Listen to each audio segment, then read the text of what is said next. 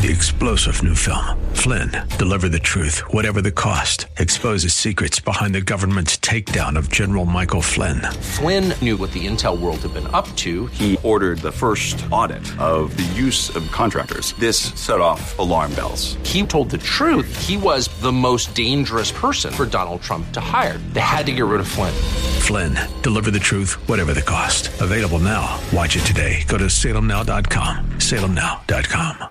1569. Portions of the following program may be pre recorded. The following program is sponsored by the National Prayer Chapel.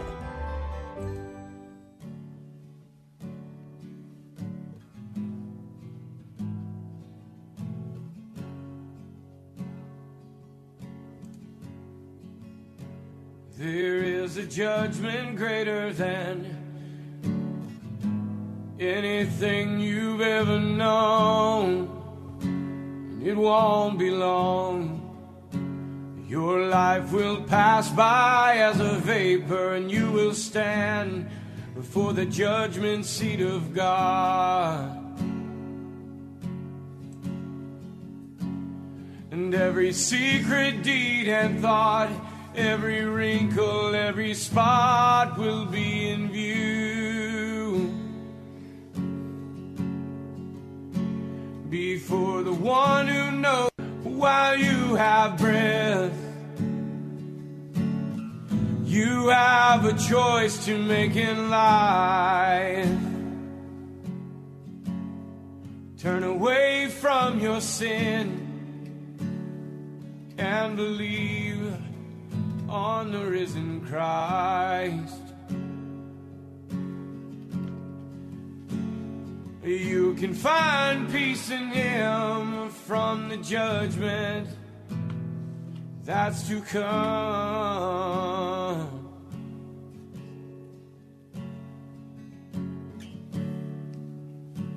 He is the shelter from the coming storm.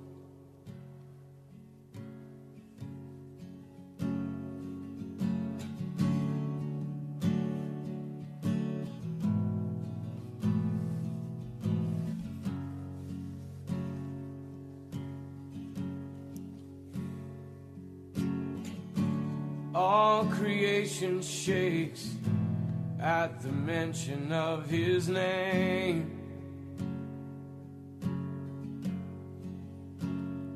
He has power over life and death. Every knee will bow and tongue confess.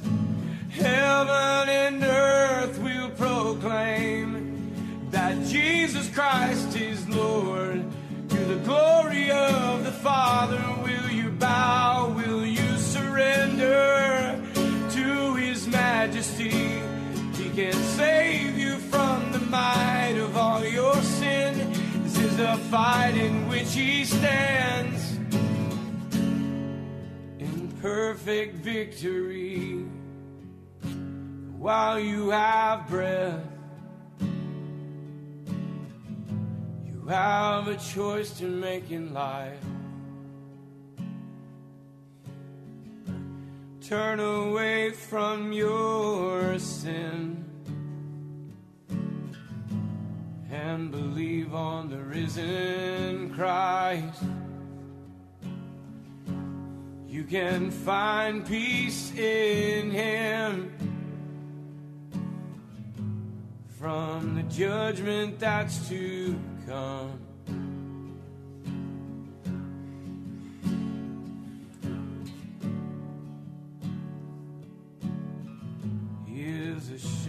From the coming storm.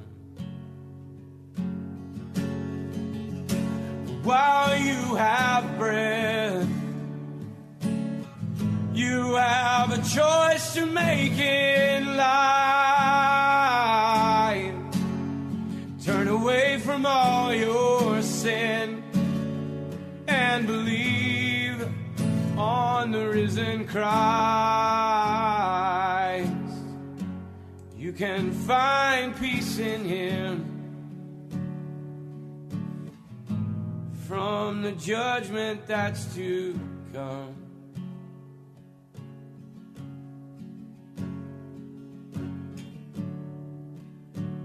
He is a shelter from the coming storm.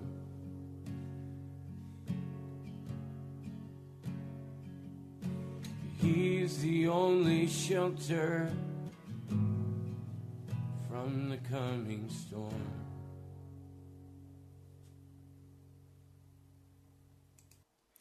Welcome to Pilgrim's Progress. I'm Pastor Ray from the National Prayer Chapel. We live in a time of great stress, anger, bitterness, hardness of heart, wickedness as we have never seen in our history. We need to hear the mind of God. We need to know what direction to go and what actions to take. We don't live in the day of Jesus. We don't live in the day of the apostles or the New Testament church. We live in the day of the Laodicea church. We live in the day of, of deceit, and lies. We live in a day when the church has given itself over to entertainment. When the Holy Spirit left the church, they said, We've got to go be like the world. So they brought in the world's music, they brought in the strobe lights, they brought in the smoke machines. They had to do something to entertain the children who are adults but act like kids. How do they keep their attention? So they went to entertainment bands and orchestras and there was a day when Charles Finney would go into a congregation he would lead them in perhaps one song he said too much singing will cause them to lose all fear of God it'll cause them to lose all conviction and you might as well, preacher, just sit down and shut up because you're not going to do any good after 45 minutes of music. He was right. And that's where the church is today. I'm going to share a story with you today that I have shared some years ago, but I need to share it again. It's the story of a man by the name of G.C. Bevington. He was a holiness evangelist. He was out of the Methodist Church. He ministered in Ohio and Kentucky in the early 1900s, 1920s. He's finishing up a meeting in Ohio and there was a man in that meeting who came to him and said that he ought to hold a meeting down where he lived. So I read now, Well, sir, where do you live? I live 22 miles from here. So I prayed about it, and I felt somewhat inclined to give the matter further consideration. I asked him for the names of the leaders, and he gave them to me. Then, after the meeting closed, where I was in Ohio, I went to the woods to get the mind of God, and I was impressed to go. But I seemed to be running up against some pretty hard problems. I concluded to wait longer before God as to be definite and sure. I spent 48 hours Finally, praying 120 hours to get things straight from heaven. I tell you, it pays to know what you're doing when it comes to dealing with God or minding Him. That's where the trouble is with so many. They jump at a conclusion, they never go slow. Brother Knapp taught that nine times out of every ten we get our impressions from Satan, so we need to wait and get still and get where God can actually talk to us. I want to stop a moment. In my experience, nine times out of ten, nine times out of ten, when I get an impression to do something, it's not God, it's the devil. And I've learned I can't jump. I have to say no. I'm going to wait and I'm going to pray. And I'm going to pray until God answers, and I'm not going to move until He answers with a very definite demonstration of His voice or His action or His will. Well, after the 120 hours of prayer, I want you to catch that. Have you ever prayed about something for 120 hours? He's praying about going to a meeting where he needs the power of God to move. Well, he gave me assurance, Brother Bevington writes. After I'd gotten real still, free from everything else, he showed me the road that I was to take, and then a clump of trees and a road that was little traveled running off to the left and down to the schoolhouse so that between the main road and this branch road was quite a, a grove of small trees. The schoolhouse stood down a slope. Back of the schoolhouse was a creek, and back of that a large cornfield, and away back of that a large farmhouse, and a large barn, and outbuildings, and a windmill. I said, Amen, Lord. That's good enough for me. And so I got up and I went down to the house where I'd been staying and I told the family that I was ready to go. I got some dinner and started out on the 22 mile walk with two heavy suitcases filled mostly with books to sell. I, I walked until sundown and then stopped at a house and asked for a drink of water. I gave out some tracts I talked salvation to the man and told him where I was bound for. Well, we talked salvation until after dark. I got so interested in his soul and that of his wife, I didn't know whether I could stay there all night or not. But he said, You stay with us tonight. The next morning he said, Now, now see here, you're going down there on uncertainties. I know that man you have to deal with. He's a German. Now, down the road, there's a church, but we have no Sunday school here and no services. If you'll stay here, I'll give you the best room in the house. You'll have all the time you want to pray. Give us a meeting and then go on to that other place, as you have no dates when you have to be there. Well, that looked pretty reasonable and seemed to be good logic. A great trap that Satan sets, and he gets lots of victims too. Now, this was a case where it paid to pray through, as Satan would have stood a pretty good chance of sidetracking me if I'd not spent plain, definite time to get my orders out of 120 hours of prayer. I said to this man, I can't stop now. Maybe I can come back. But he, knowing the obstacles and failures of the place where I was going, thought I ought to stay. But I went on.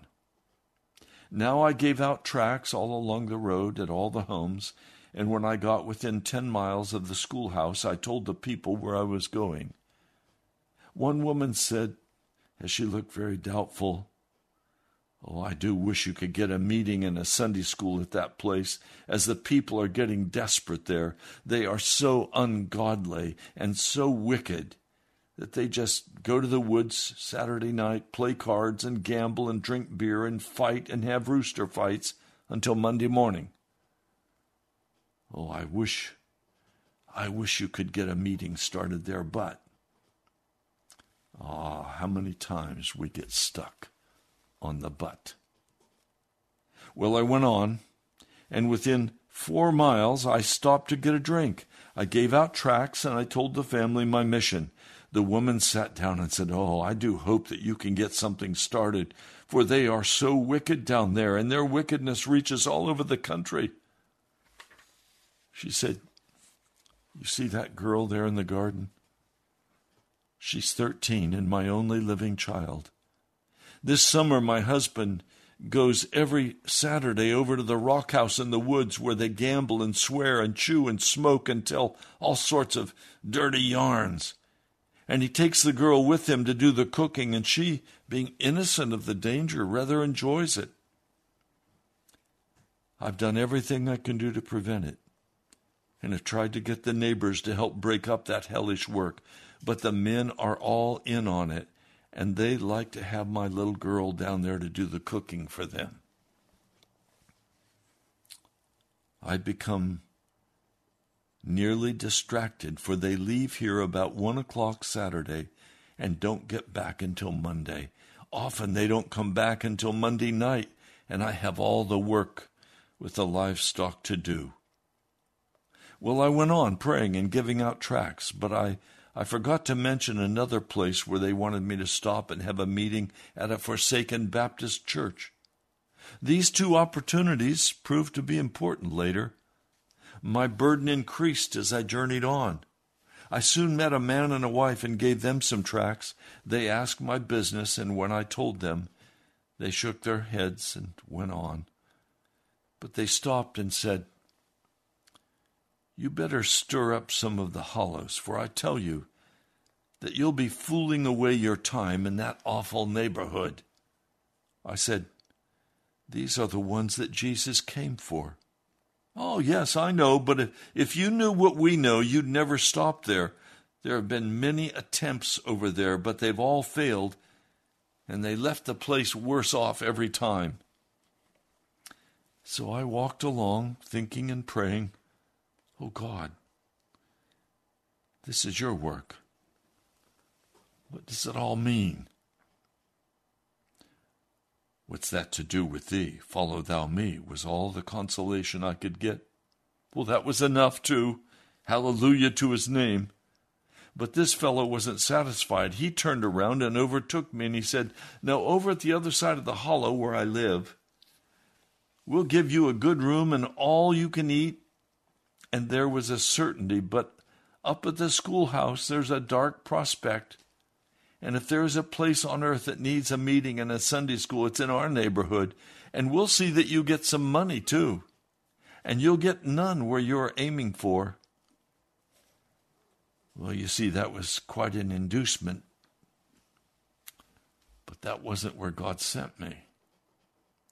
So I thanked him for his kind offer, and I said, I may come back when I get through out there. He said, Oh, you'll be of no account when you get through, even if you can get out of there alive.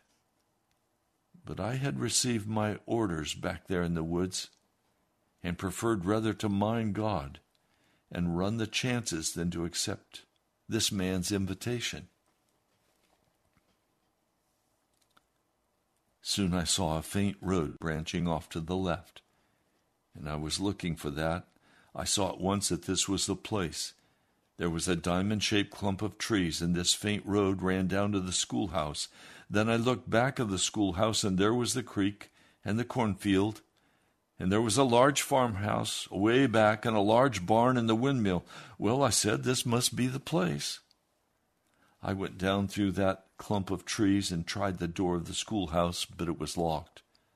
I went through the weeds higher than my head to the back of the schoolhouse, and there I got down on my face and I praised God for landing me safe right at the spot He had showed me back there in the woods 22 miles away.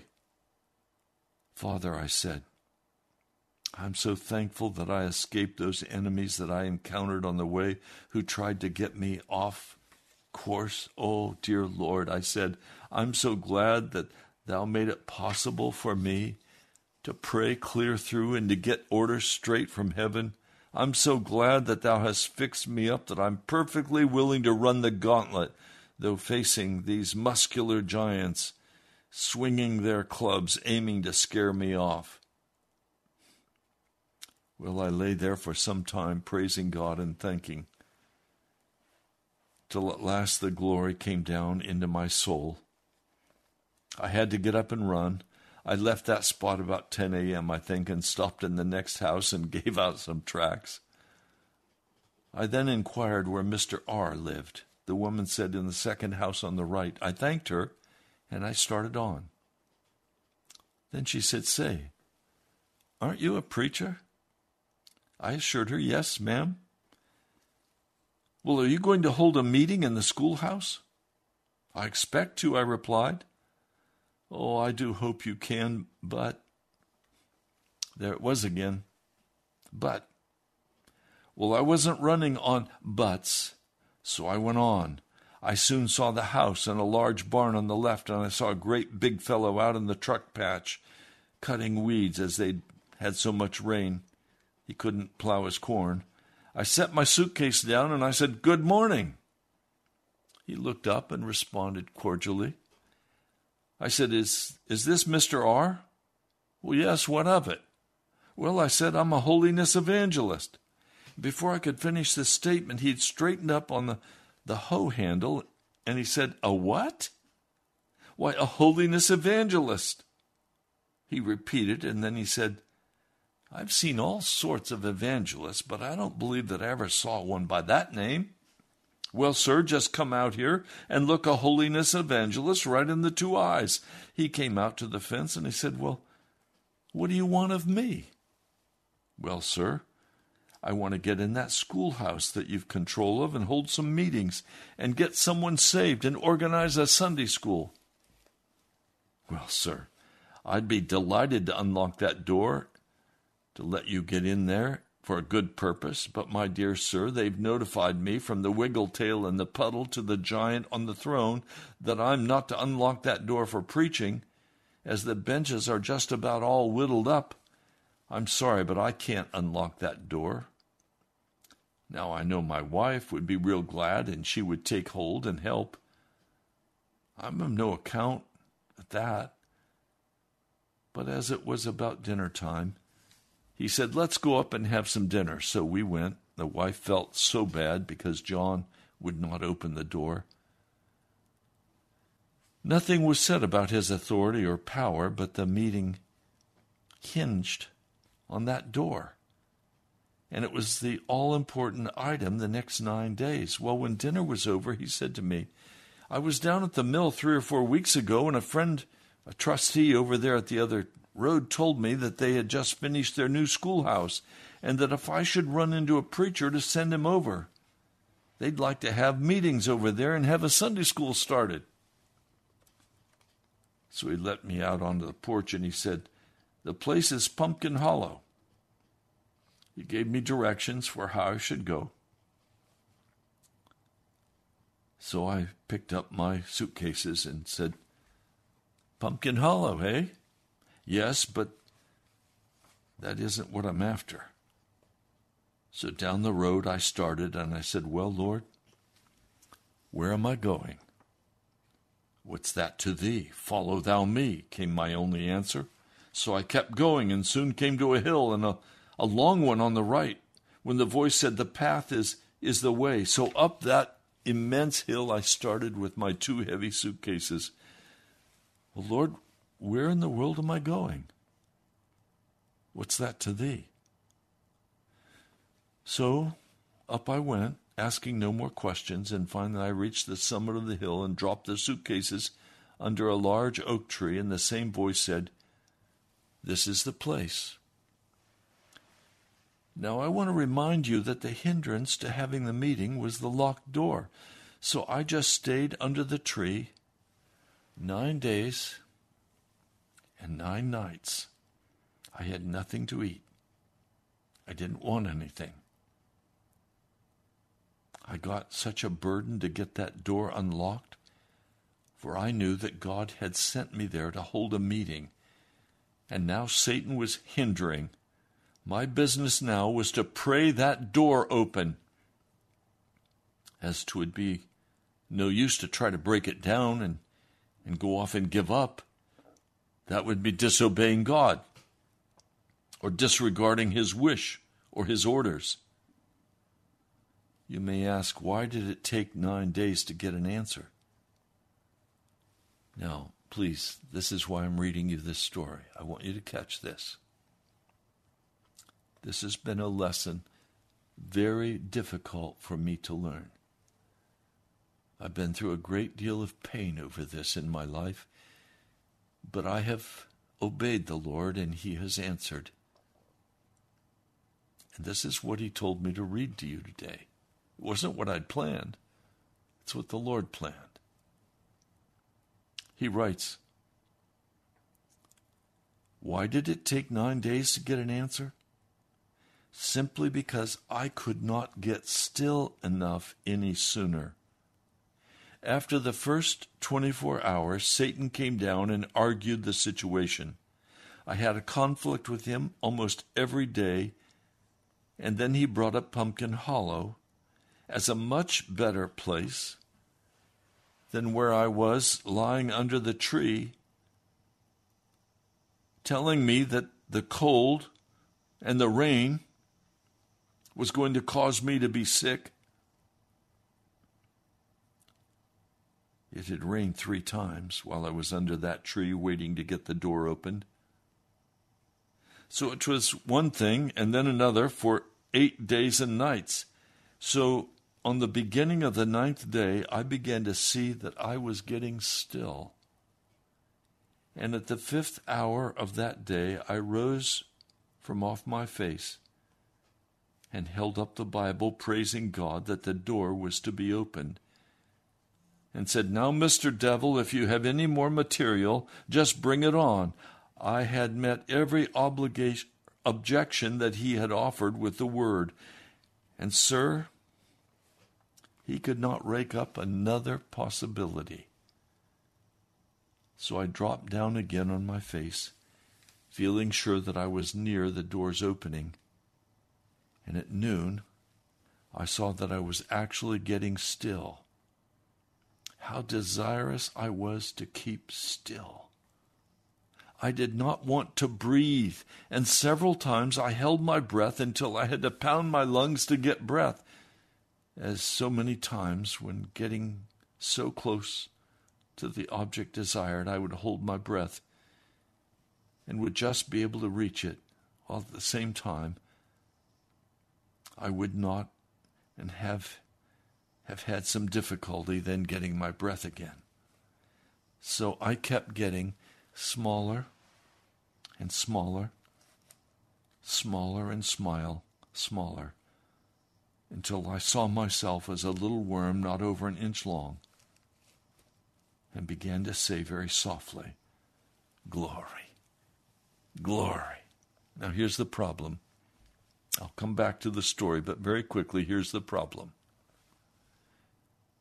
we're much too busy and much too big for God to answer our problems. And so we'd rather put up with the stress, we'd rather put up with the difficulty. You need a new job? You're going to have to get to Jesus. It may take you 120 hours of prayer. You want your family healed, restored? It may take 120 hours. On one occasion, it took me more than a month of laying on my face every day, waiting on God. I was too big for Him to answer. The house had a eviction notice, the car had a repo order. I had no money. We were out of food. I finally said to the Lord, Lord, I've been here for a month, many hours every day. Now, I just want to tell you, Lord, that I'm going to die here waiting on your answer if you don't answer me. I'm just going to wait on you. And they're going to have to come and haul my body out and they're going to say, This is a man who wanted to trust God and do what he told him. And God didn't speak to him, so he died in the house, and we've got to carry his body out. I tell you, God answered, and he delivered. He covered all of the back expenses. He did it all. Several times in my life, I have just laid before the Lord and said, Lord, I'm not going to move until you answer. If that takes a month, if that takes a year, I'm not going to do anything. I'm not going to preach. I'm not going to teach. I'm not going to do anything until you answer me, mighty God. Because I have to have your mind. Your children are not behaving. Your children are are not following Jesus. How many hours would you pray to have their hearts straightened out by the Lord? I'm doing this now. I've told the Lord I'm going to continue doing the radio as you've directed me. And I'm going to wait on you, and I'm not going to do anything else. As long as you send the money, I'll do the radio. He said he would carry me through. He's carrying me through. But I'm praying for revival. And I'm not going to take no for an answer because he's already told me he'd do it. But now I need it now. And I'm getting smaller and smaller and smaller until I pray I just totally disappear and only Jesus shows up. Make me that tiny little worm, Jesus.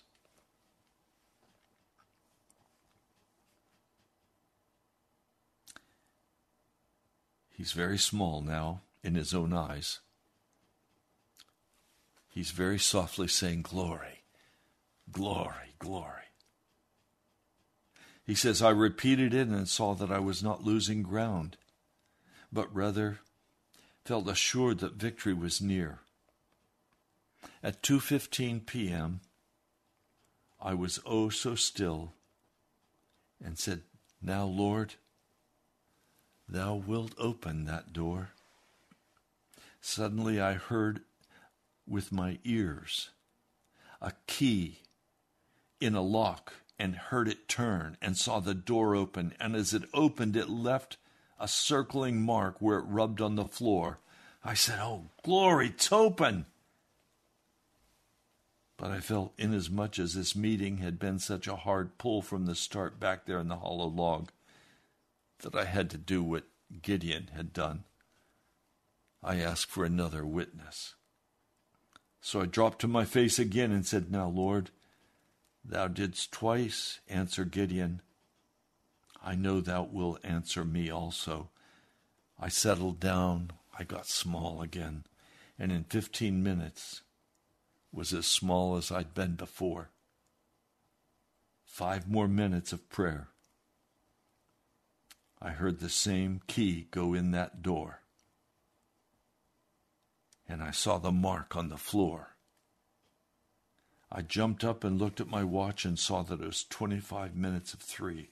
I stood there praising God for the wonderful victory of nine days of conflict, picked up the suitcases and went down the hill. I saw Mr. R out in the truck patch again, and he saw me and hollowed, Well, well, how was Pumpkin Hollow? I made no reply. He said, You had a good time, I'd guess. I've been having a fine time. Well, I knew you would. Well, we just got through dinner. Why don't you go on up to the house and get something to eat? So I went up, and his wife said, Oh, I'm so glad to see you. She said, Well, we were eating dinner. John had to get up three times to answer the telephone. People asking about a meeting. Now, please note that in the first place, I did my duty in giving out tracts all along the 22 mile trip, telling the people what I wanted. So God then had some foundation to work on. Now, I'm going to just say something as Pastor Ray. I've been doing this radio broadcast day after day after day. I have laid a foundation as God has directed me for revival to take place. And now I know He's going to do it. I don't know when, but I'm spending a lot of time on my face before Him.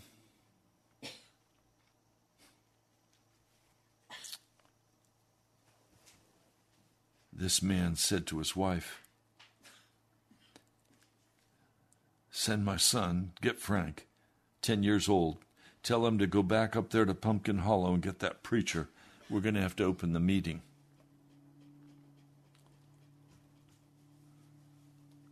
Well, after I'd done justice to a fine meal, Mr. R gave me the key to go down and unlock the schoolhouse to air it. They would phone around and tell everyone there was a meeting that night. As I passed Mr. R in the truck patch, he said, Will you go down?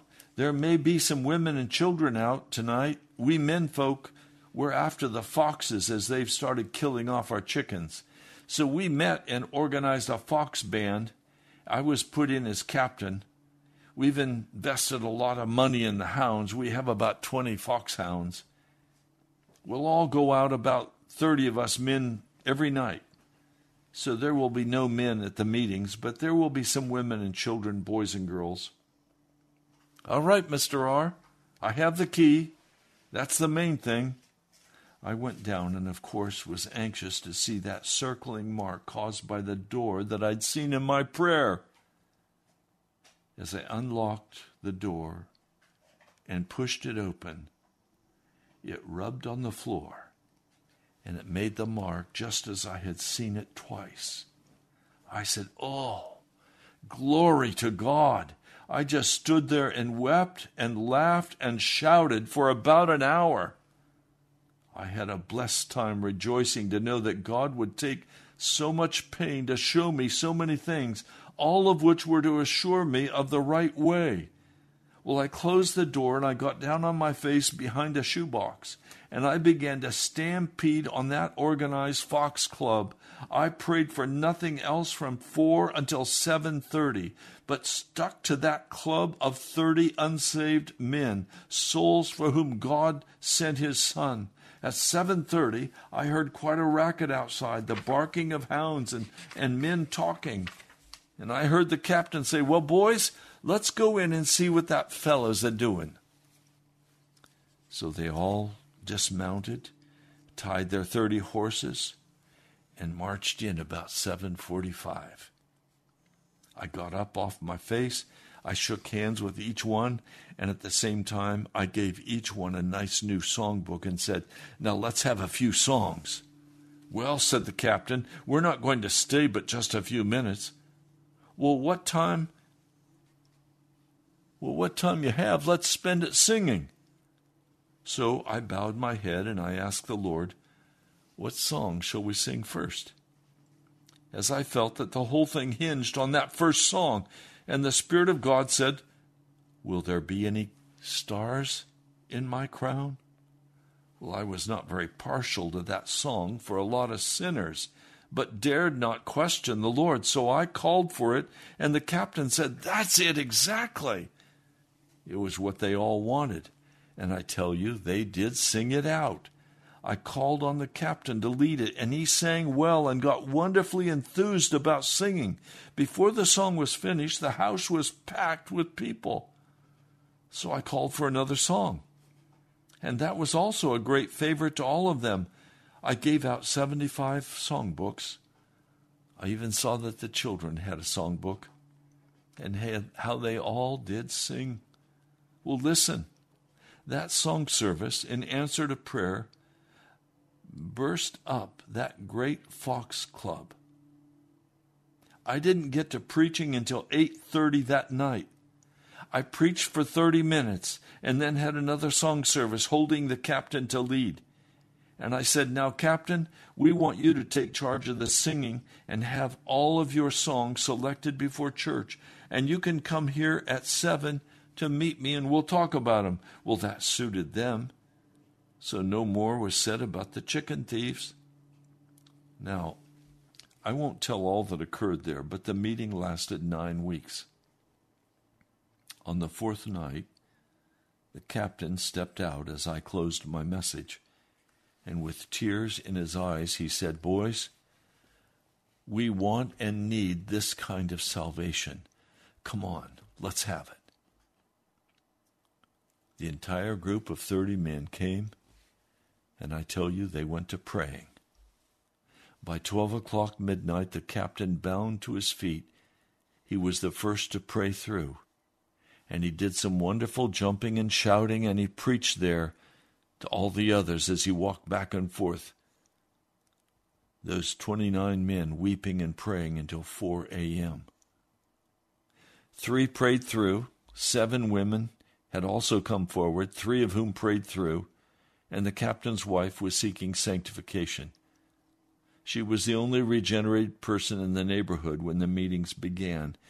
In all, over 200 people knelt at the altar, and most of them prayed through. 'Twas not quite so hard to get them to go straight and hence to get through. It'd be quite interesting to relate many of the unusual incidents. I want to stop there. What do we mean, pray through? Well, what they mean is when you come to Jesus, you must pray through to victory.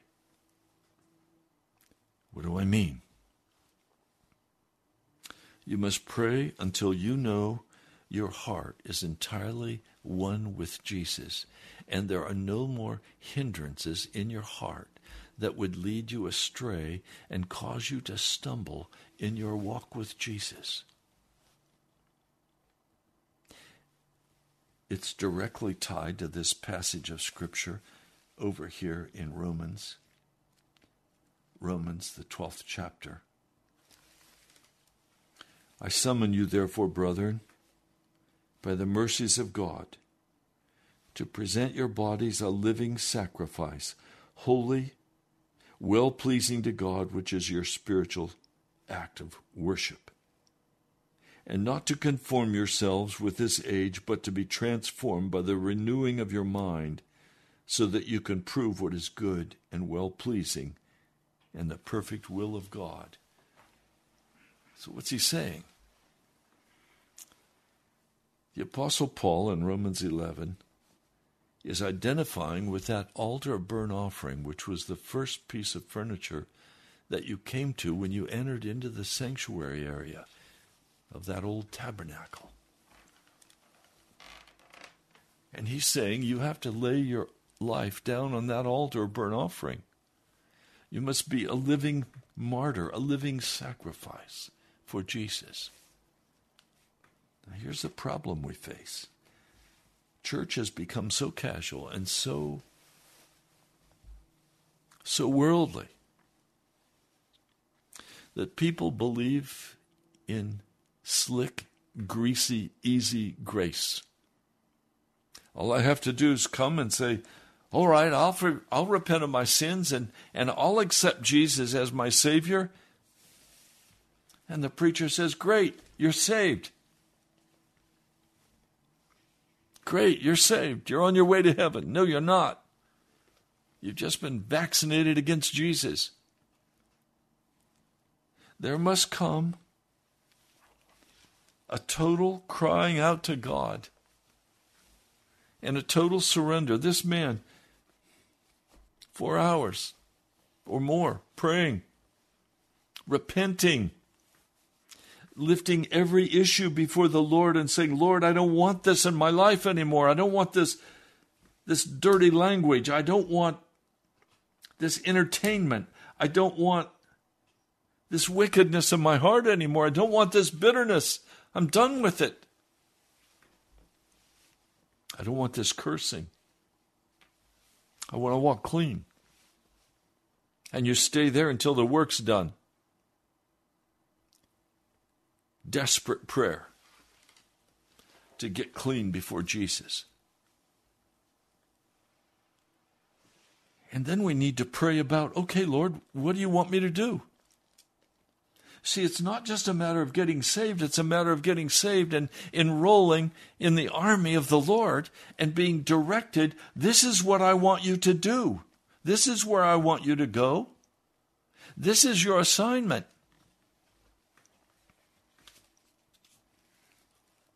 I prayed many hours for what is my assignment, Lord? What do you want me to do? I want you to go on the radio and I want to I want to have you preach repentance and holiness because I want to use you to help prepare the way of the Lord for his coming.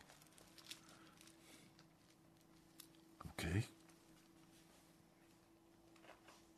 And do it on the radio. Do it on the internet, okay? I will. That's what I'm doing. I'm obeying the word of the Lord that He directed me to do, even though it seems there's not much interest. It seems rather dead end. Everybody is interested in their own deal. Everybody's interested in making money and taking care of family and doing all the things that American people do. Watching the videos and, and watching the television and listening to their cell phone and reaping the harvest from the tree of the knowledge of good and evil.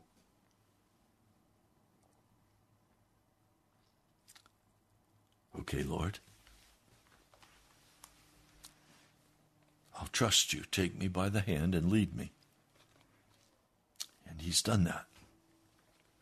But I want to tell you it's not come easily.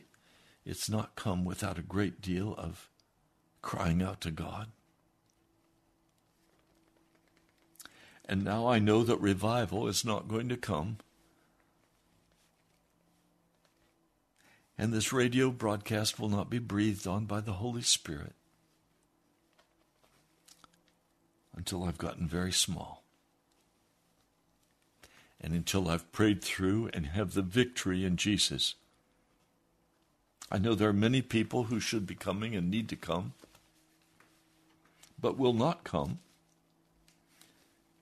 because I'm still too big. So I'm waiting on God. And He's making me smaller. He's, as G.C. Bevington puts it, let Him put you on the lathe and trim you down until you're very small. Now, we're afraid of getting small because we think if we get small, somebody's going to come and take advantage of us. We're not going to have the money we need. We're not going to have the lifestyle. We're not going to have the car. We're not going to have the wife or the husband or the children. We're... Remember that old Robert Schuller saying, it was such a lie. If it's going to be, it's up to me. No, it's not up to me. It's up to God. And I've got to get small enough, humble enough, before Almighty God that He can afford to do what He wants to do to save the lost and the dying in Washington and in America. So, my full time work is doing what God tells me to do, step by step by step.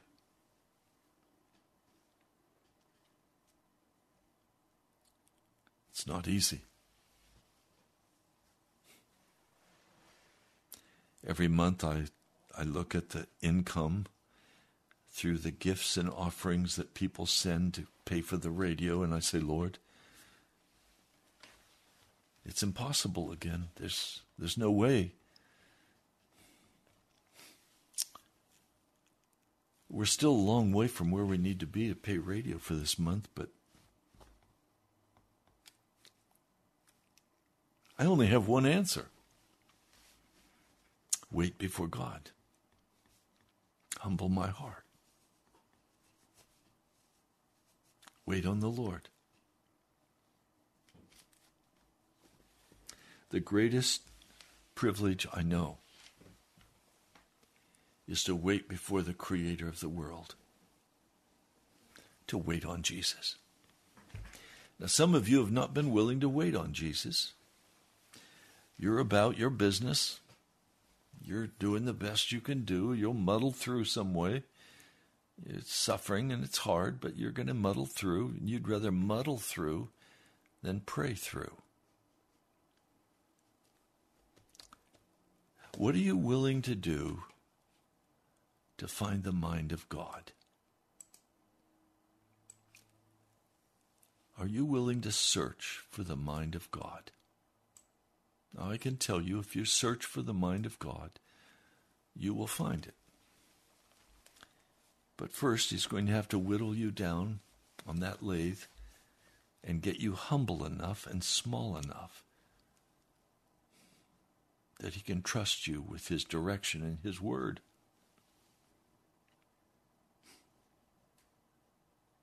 I want God to be able to trust me. I want God to be able to trust you. But if necessary, we're going to have to be willing to pay whatever price we have to pay, take vacation time, or do whatever we have to do to get on our face before God and find His will. Now, next month, I'm going to take, at the Lord's direction, 10 days off radio. This is going to be a time for me to pray, to read the scripture, to get small before Almighty God, because it's time for revival. And I know I'm going to have to have time to lay on my face before the Lord and listen to Him. You may have to do that too. Oh, I know there are other things you'd rather do with your vacation.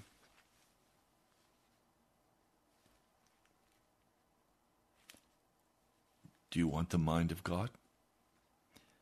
Do you want Him to move in your behalf? Do you want a change in your life?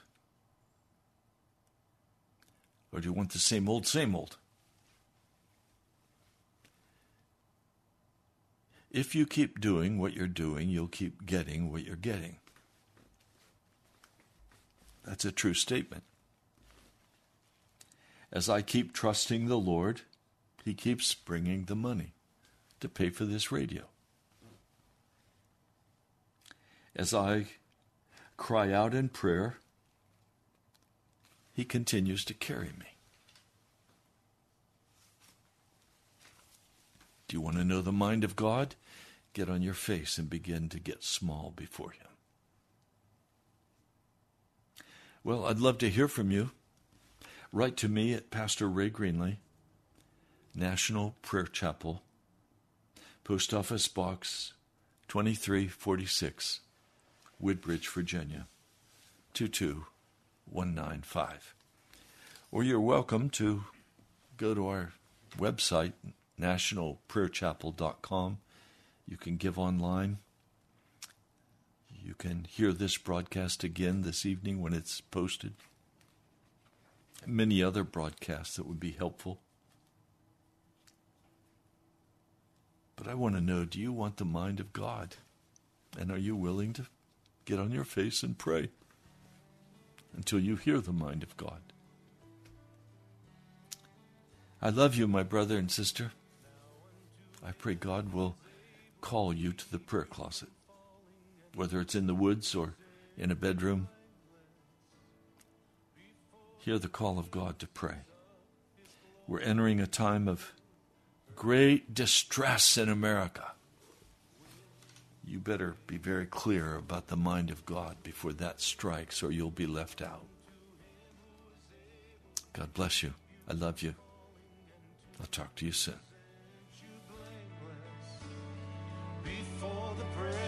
Presence of His glory with great joy, with great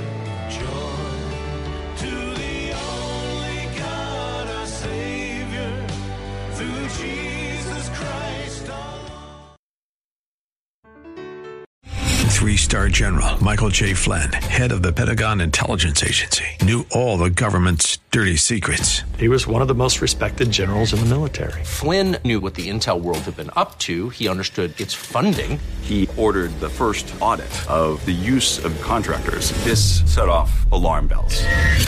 The explosive new documentary, Flynn, Deliver the Truth, Whatever the Cost, and covers the facts behind this scandal. Flynn told the truth. He was the most dangerous person for Donald Trump to hire. I find out the worst enemy that I'm going to face in my life is right here in America. They took my assessment and they wanted me to change it. And I was like, I'm not changing it. They had to get rid of Flynn.